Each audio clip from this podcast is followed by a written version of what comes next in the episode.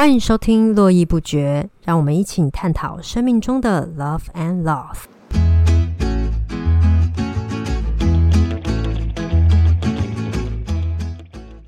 Hello， 大家好，我是洛洛。今天呢，我们学习达人秀为大家请到的是现在正在就读武陵高中高一的 Junie。 来， Junie 跟大家打个招呼吧。 Hello 大家，我现在是武陵高中高一升高二。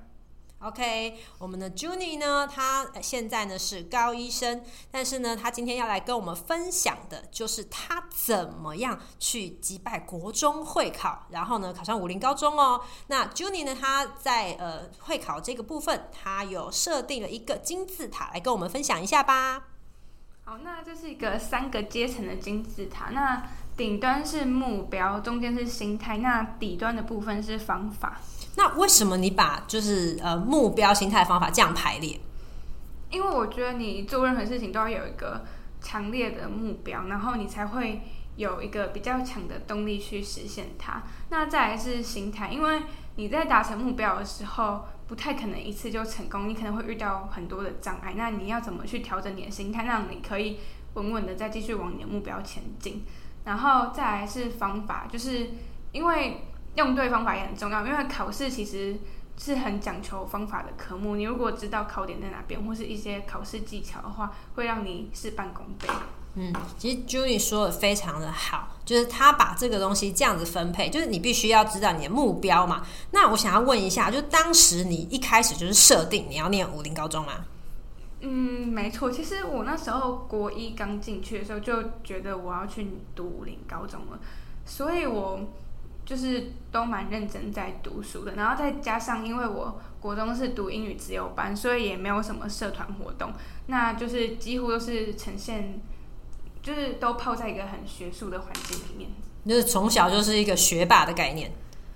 嗯，其实我国小的成绩反而没有国中那么好，因为国小可能在比较爱玩，但是国中之后就觉得要认真读，所以就花比较多心思在上面这样。你为什么国中忽然觉得要认真读？嗯，应该说因为有想去的高中吧，就是想说对武陵高中也有一定程度的憧憬，然后那个憧憬在最强烈的时候是那时候国二的时候，英子老师有带我们去武陵高中看武陵语资班的惩罚，然后就觉得哇，那些人都在发功，就是他觉得他们非常厉害，然后就觉得就觉得我也要变得跟他们一样，所以就决定我要去进去武陵这样子。哦，所以你会，所以像这里我觉得就很有趣耶，就是你会觉得说啊，这里是我很想要来的地方。所以如果说哎，像一般人他可能自己也不知道到底要考什么学校，你觉得他去看这些学校，或是去看你刚刚讲的惩罚，是不是会真的会促进他，就是哎，我真的觉得这里很不错哎，这样？我觉得是一定会有的，而且。因为你如果只是听别人口耳相传，或是只是因为他分数高的话，你都不会确定那个学校的氛围是不是适合你，你就是要亲自去那边过，才会有一种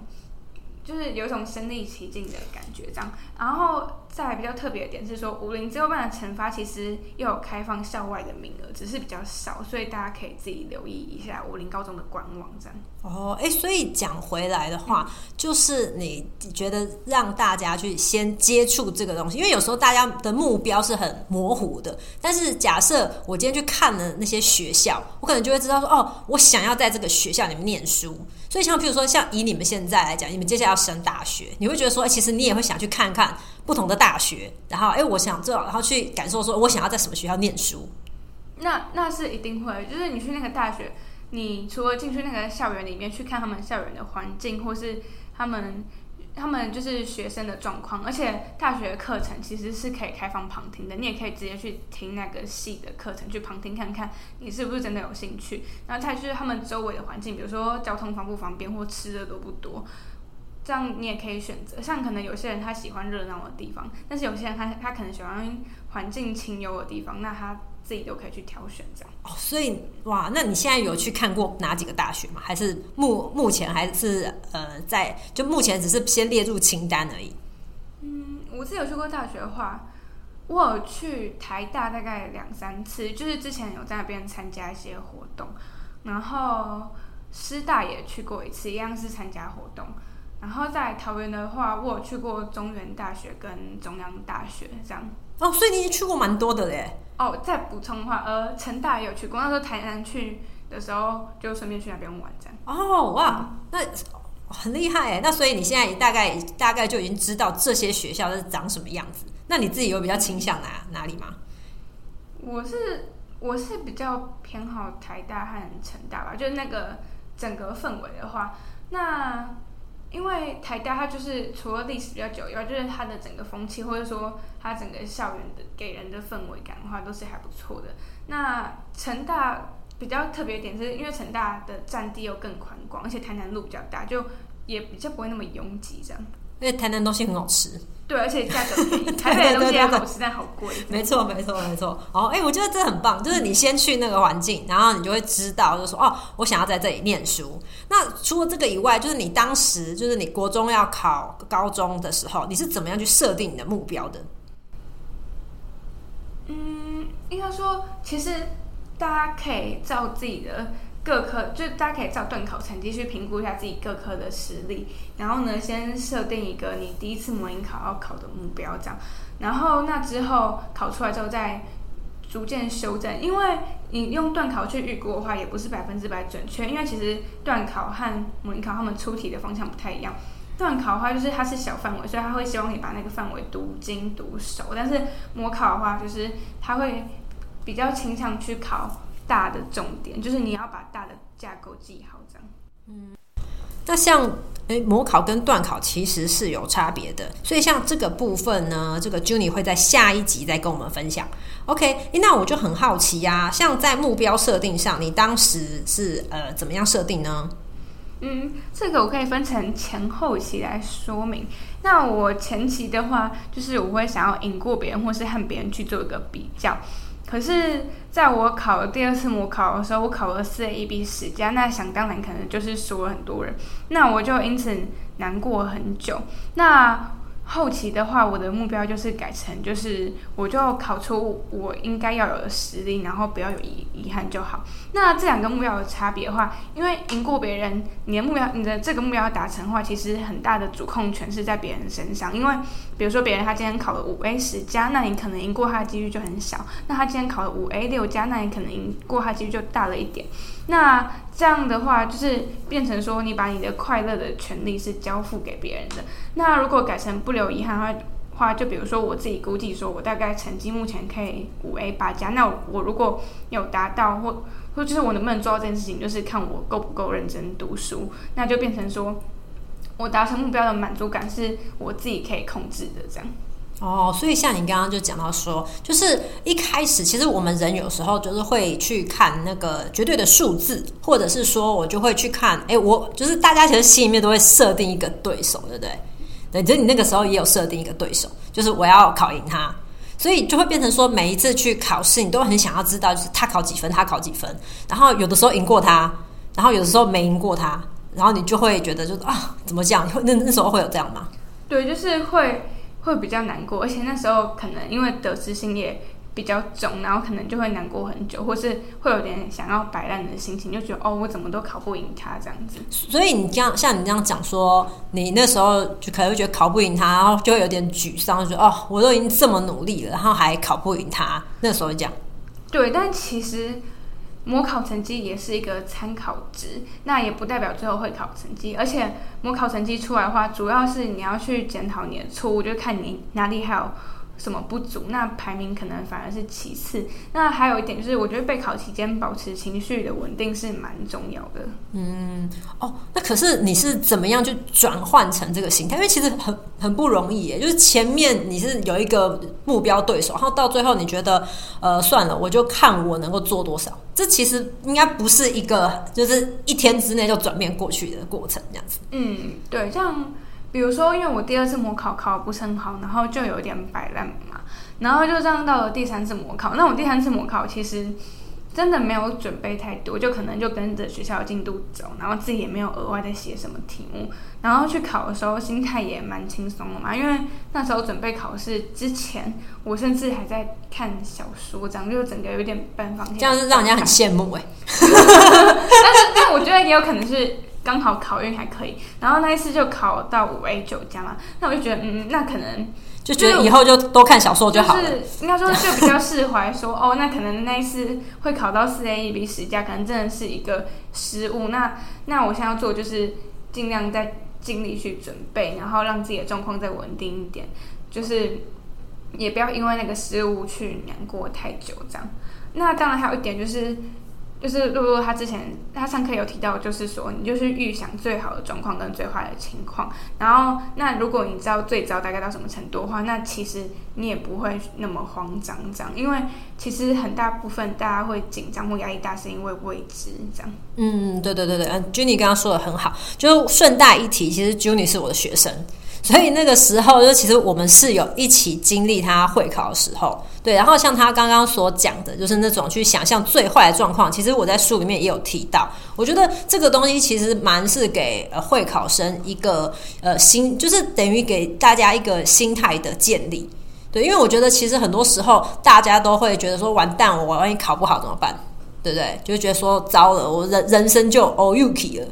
那时候就会这样觉得。但是我觉得呃，像连我自己有时候也会遇到某些事情，然后我觉得有时候像呃我，我们这种比较容易紧张的人，就会很容易就是无限上纲，就觉得完蛋了，完蛋了这样。所以那个时候我觉得，哎，其实想象那个最差的状况，然后你就觉得说，哎，其实最差的状况可能也没有那么差，对不对？对，你那时候想象最差的状况是什么？可能就只能去读理中或考高中，就你知道很多人都很努力就考不上这两个学校吗？哦，所以你那时候就想说，呃，其实好像最差的状况就是，就可能就是再掉两三个名次，嗯，然后其实也没有那么夸张。但是转念一想，就是如果真的去读立中或桃高的话，也有那两个学校优势，那我可能就可以去那边翻新之类的。哦，所以其实想想一想之后就觉得，哎，好像往后也没有什么就是太大的，就是没有那么糟糕。那一想到没有那么糟糕之后，就整个心情反而就释怀了。对，就会比较释怀。哦，因为那如果说像，所以像其他人他可能哎，就是成绩没有没有那么好的话。对，其实你也可以建议他们说，就是你也许他的目标在这里，对不对？因为不是每个人，因为讲到第一志愿这件事情，就是你对第一志愿，我记得有不同的看法。嗯，因为第一志愿它其实是一个可以有解释空间的名词，因为它没有特别界定说是怎么样第一志愿，就是可能比如说客观第一志愿，大家就会是觉得录取分数最高的那间学校，但是如果以你自己主观来看的话，可能是你的成绩可以到达的最好的那个学校。所以像对一般人来讲，会不会建议他说，就是其实像每个人可能会有自己心目中最想去的学校，但是呢，除了这个以外，是不是也可以，譬如说往下看，可能两三个学校，就是想说，哦，反正如果我第一志愿考上，就我心中的第一志愿考上，那很棒。可是再往下看两三个学校，给自己一个缓冲的空间，是不是会在对于这种呃面对考试压力上，会觉得比较轻松一点点？呃，这是一定的，而且在设定你自己想要去学校目标的时候，其实是建议说设定比你模考成绩再稍微高一点点的，因为目标如果太简单达到的话，也会容易松懈，就是要有一点点难度的话，你才会有那个动力去持续达成这样。那你可能最后考出来结果也会比你预期中的好，就比你预期的还要好这样。哦，哎，那你那在你看来，你觉得你像刚刚有讲说，其实模考成绩不一定等于会考成绩，所以也是真的会有黑马这种人吗？嗯，我可以说我可能会考算是有超常发挥，因为我那时候估我大概成绩大概顶多八加，因为我数学的发挥并不是很稳定的，但是我那时候会考有考到了十加，然后那时候数学是全对。那我觉得有一个部分就是因为我每天都有算数学，然后呢就想说呃，可能我数学做了一个很完善的准备，那我也不会那么也就不会那么紧张了。那再来就是我考数学的时候，我可能自己也会想象说，哦，我现在是某个数学很厉害的人，然后就假装自己很厉害这样。我觉得这个也是有一定的效果的这样。所以你有就是改变你的自我认同这件事情，就是对，就是稍微稍微催眠自己嘛，就觉得自己办得到，有点像吸引力法则嘛，但是这个法则是建立在你有做一定的准备，就是你的准备是充分的，而不是说你都不读书就吹你自己会考很好，那样是没有用的。哦，哎、欸，这个我觉得很不错，哎，就是你就是你不只是真的有努力，然后还有就是在自己就是呃认同上面也会一直告诉自己。那所以像这个部分的话，我就呃很好奇，就是你刚刚讲说目标是这样定立嘛，嗯、那可是你的第二层，你的金字塔的第二层是心态。对，那你觉得在心态上面，就是如果对于会考生来讲，就是譬如说可能现在我是九年级要踏上呃那个会考准备的人，那他的心态上，譬如说从呃开始准备会考九年级上学期到九年级下学期，你会觉得这个心态上面需要做什么样的调整吗？嗯，基本上的话，刚刚其实提到目标的时候就有讲一点点，那这边可以大概用四个字去做一个结论，就是心态要稳。那这个其实是我高一同学他们说的，就是他们可能就说哦，段考就是心态要稳，这是比较重要的。那那再分成三个细项的话，就是第一个是不要受模考和段考成绩的影响，然后就是你不要太开心，也不要太难过，就是有点像苏轼那种也无风雨也无晴的心态，对，就是让你自己你自己的情绪是稳定一点，然后。然后模考最重要的是你要检讨你的错误，赶快把那些漏洞补起来，这样才是真正对成绩有帮助的。那第二个，考试的时候就是你可以去深呼吸，然后把自己想象成某个厉害的同学，或是催眠自己说自己一定可以成功，就是刚刚提到的吸引力法则。那大家可以试试看，因为其实心理学它是一门很有趣的学问，所以而且其实是蛮有效的。那在第三个是，如果你真的担心考爆，然后压力很大的话，就是帮自己想好一个后路。那你有后路的话，你就不会那么害怕的这样。嗯，哎、欸，那我觉得像你刚刚有讲到一个东西，就是好好检讨这件事情。因为其实像呃，我们自己在看啊，譬如说像我看很多同学，就是考试完之后，就是只在乎自己考几分。就是哦，我今天考这个哇、哦、什么哦那个 A 哦，然后就这样子。就是有有些人其实是没有好好检讨的。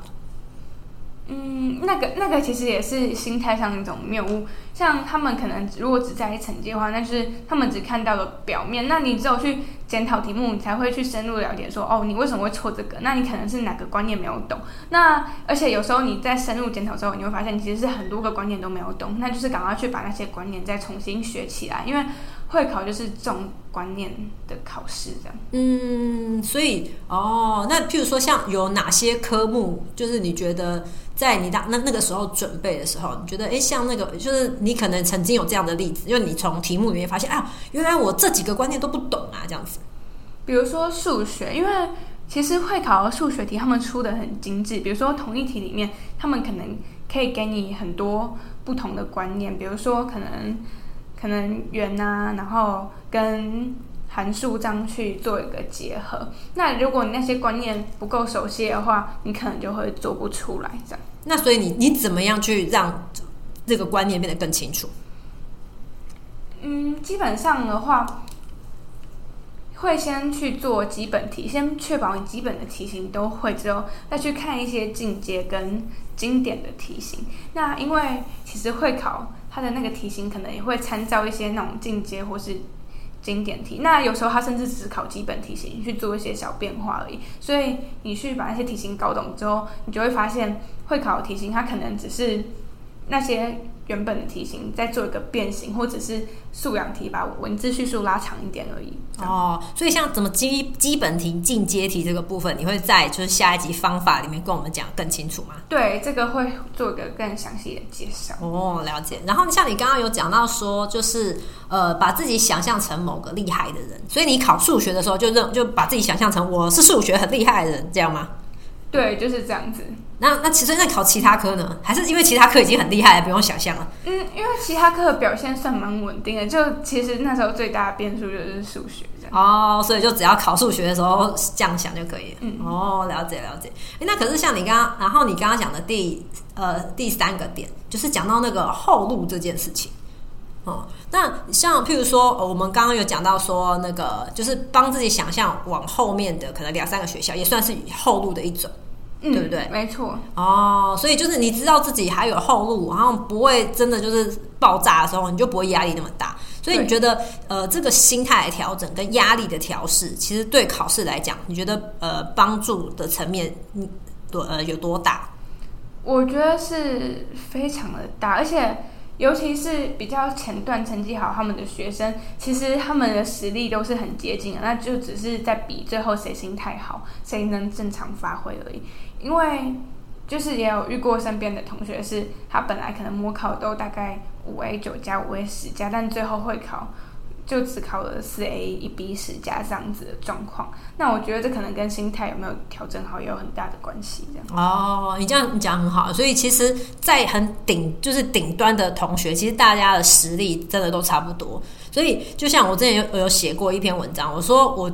我觉得像在准备考试的最后一里路就是心态调整，就是你要讲的心态如果稳的，这个人其实呃也表现通常不会差到哪里去。对，而且其实我觉得你心态更稳定的话，你可能超常发挥的几率就会比较高。相反，如果心态不太稳，那你可能就很容易失常这样。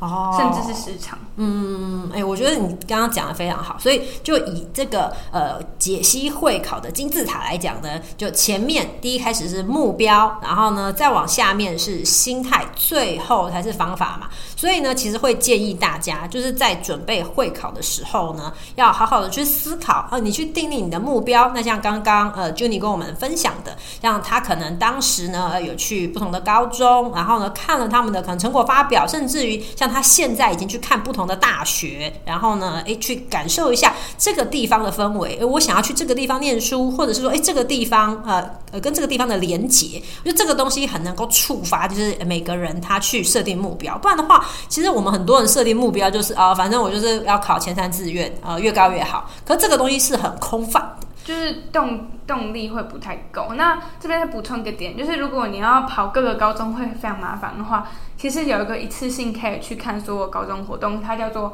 呃高中职博览会。那就里面基本上桃园市的高中职都会参展，那你就去他们的摊位直接逛。那我突然想到这个事，我那时候好像国三的时候，其实就被家长带去参加过那个博览会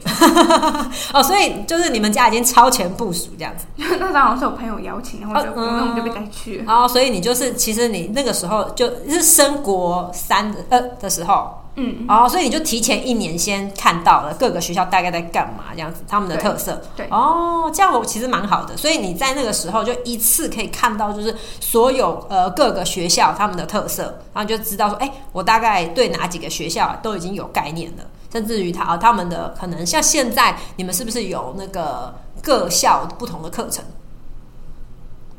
哦，就是呃。不同课程分成两个，第一个是可能桃园市内他们自己的高中会